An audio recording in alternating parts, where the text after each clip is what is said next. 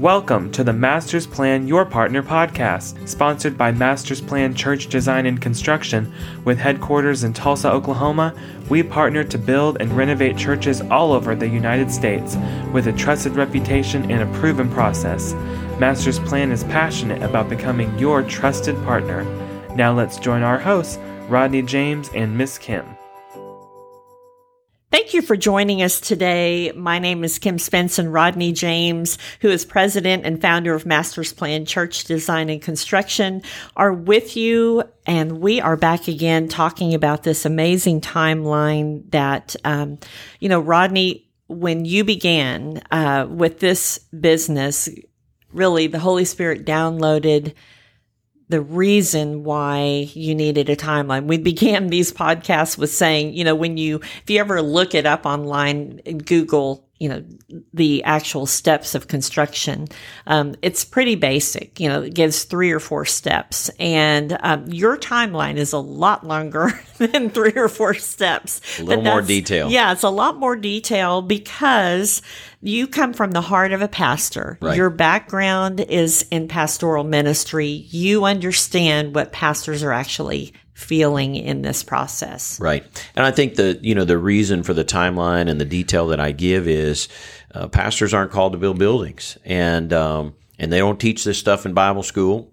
And so here we are and we know in order to to grow the ministry, mm-hmm. I got to have better facilities, whether it's renovation, expansion, new facility, we're going to start another campus, whatever it is we know we need that, but we don't even know where to start sometimes. And, yeah. and fortunately, I had a background in construction. I grew up uh, building buildings with my dad. And so um, when I was able to marry those two together, my heart is just like when I was teaching the Bible. Mm-hmm. You know, I want people to understand the scripture mm-hmm. in a way that it relates to life today. And so I did the same thing when I when I learned this, when the Lord showed me exactly how to do this. Mm-hmm. Uh, what this process can be, where we can do this right and we can replicate the process and finish projects under budget. We can finish them on vision uh, every single time. Uh, I want pastors to understand it. I want to be transparent. I want to show you how to do this, mm-hmm. and um, and so it's not a it's not a big secret. It's just that nobody else approaches it from this ministry side and puts all these steps in here because a pastor doesn't need to know that he starts with design.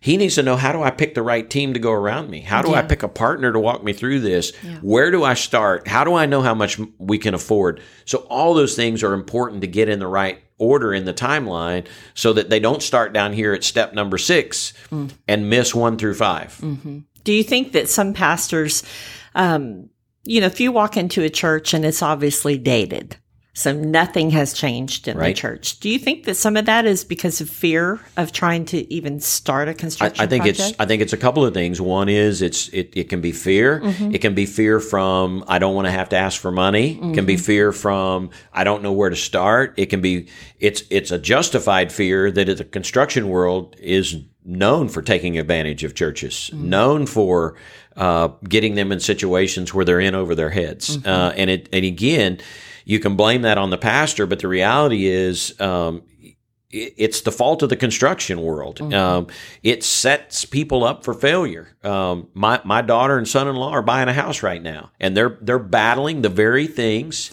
that we work with from day to day to help churches avoid mm-hmm. wanting a change order to do this and you know something that should cost $150 they want $600 to go do and i know in my mind I, I know exactly what they're trying to do. It's wrong, but that's how they make their money. Yeah. And and unfortunately, that's the way the world operates. Mm-hmm. And there is a better way. There's a biblical way.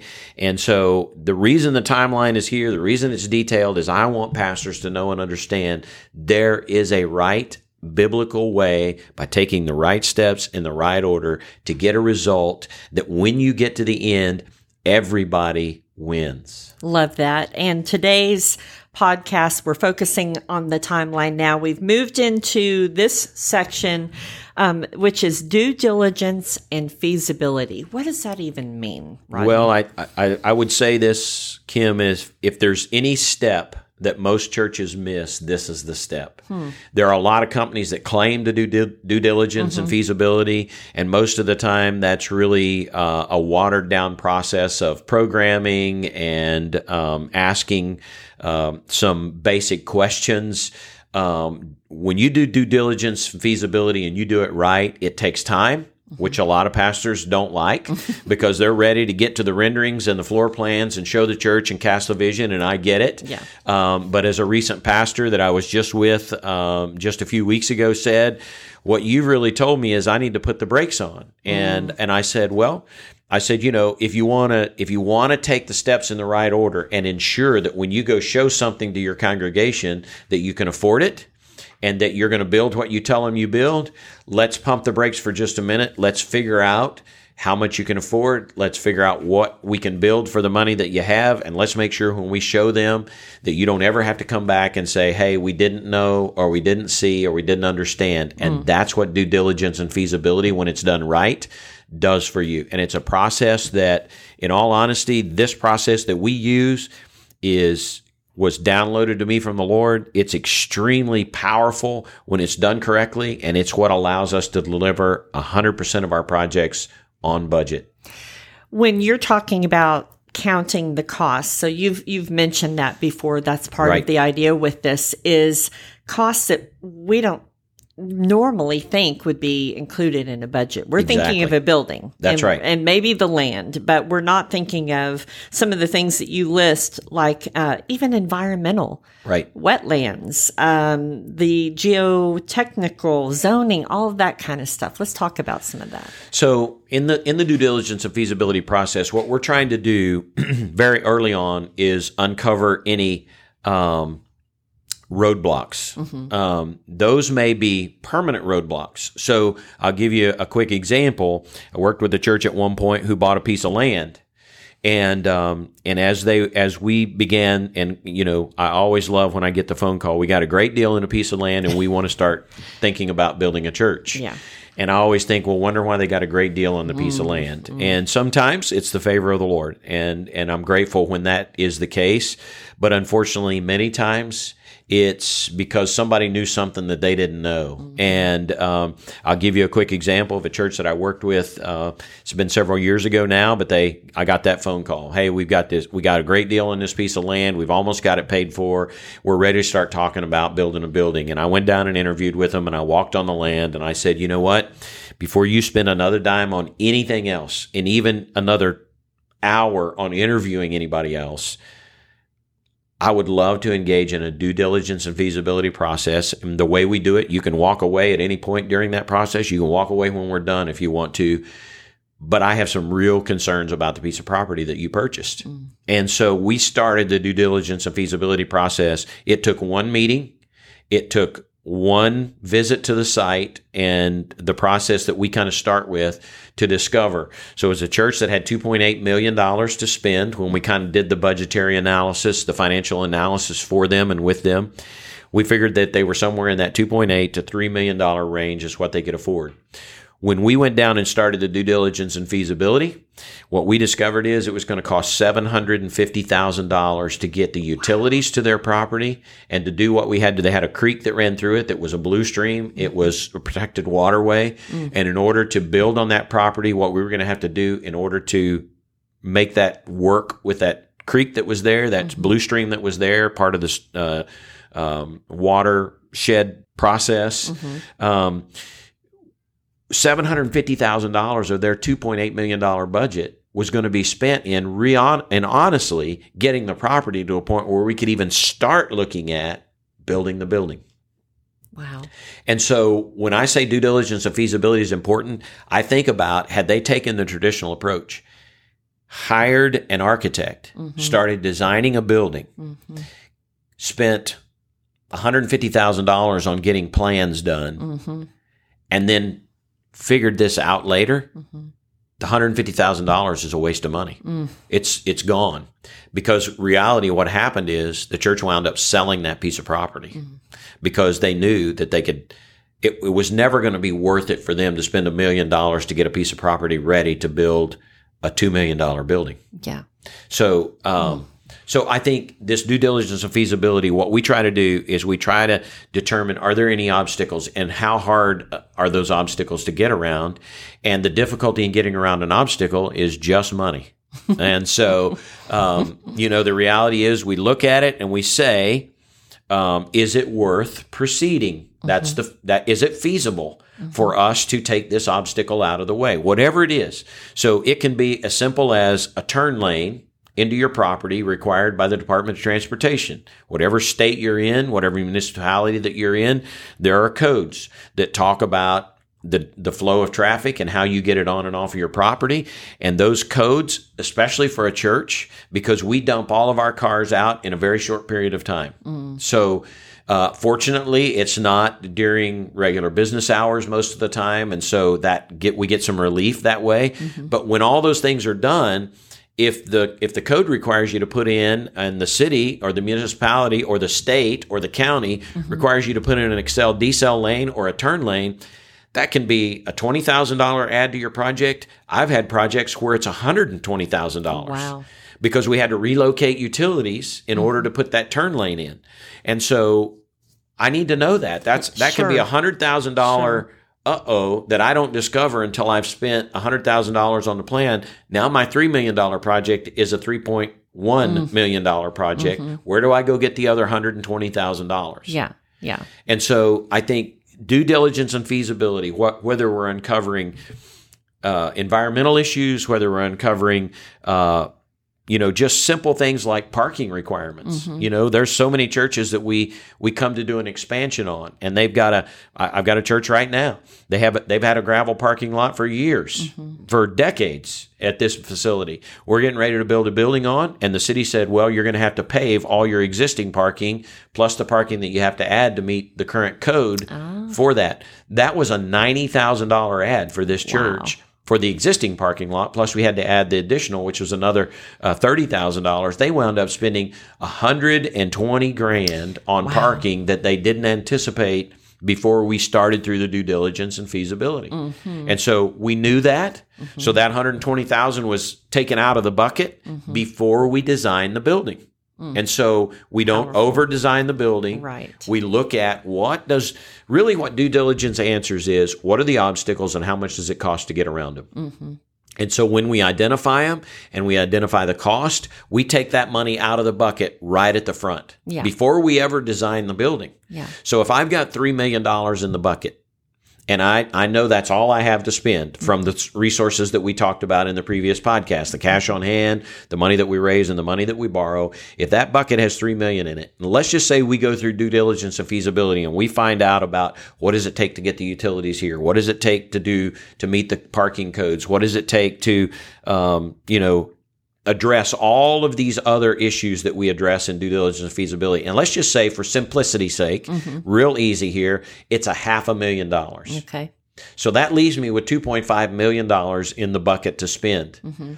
Now I'm going to go design a $2.4 million building. Yeah. Not a $3 million building. Yeah. If I if I say to even my architects, hey, we've got $3 million to build this project, they're going to design a $3 million building. Mm-hmm.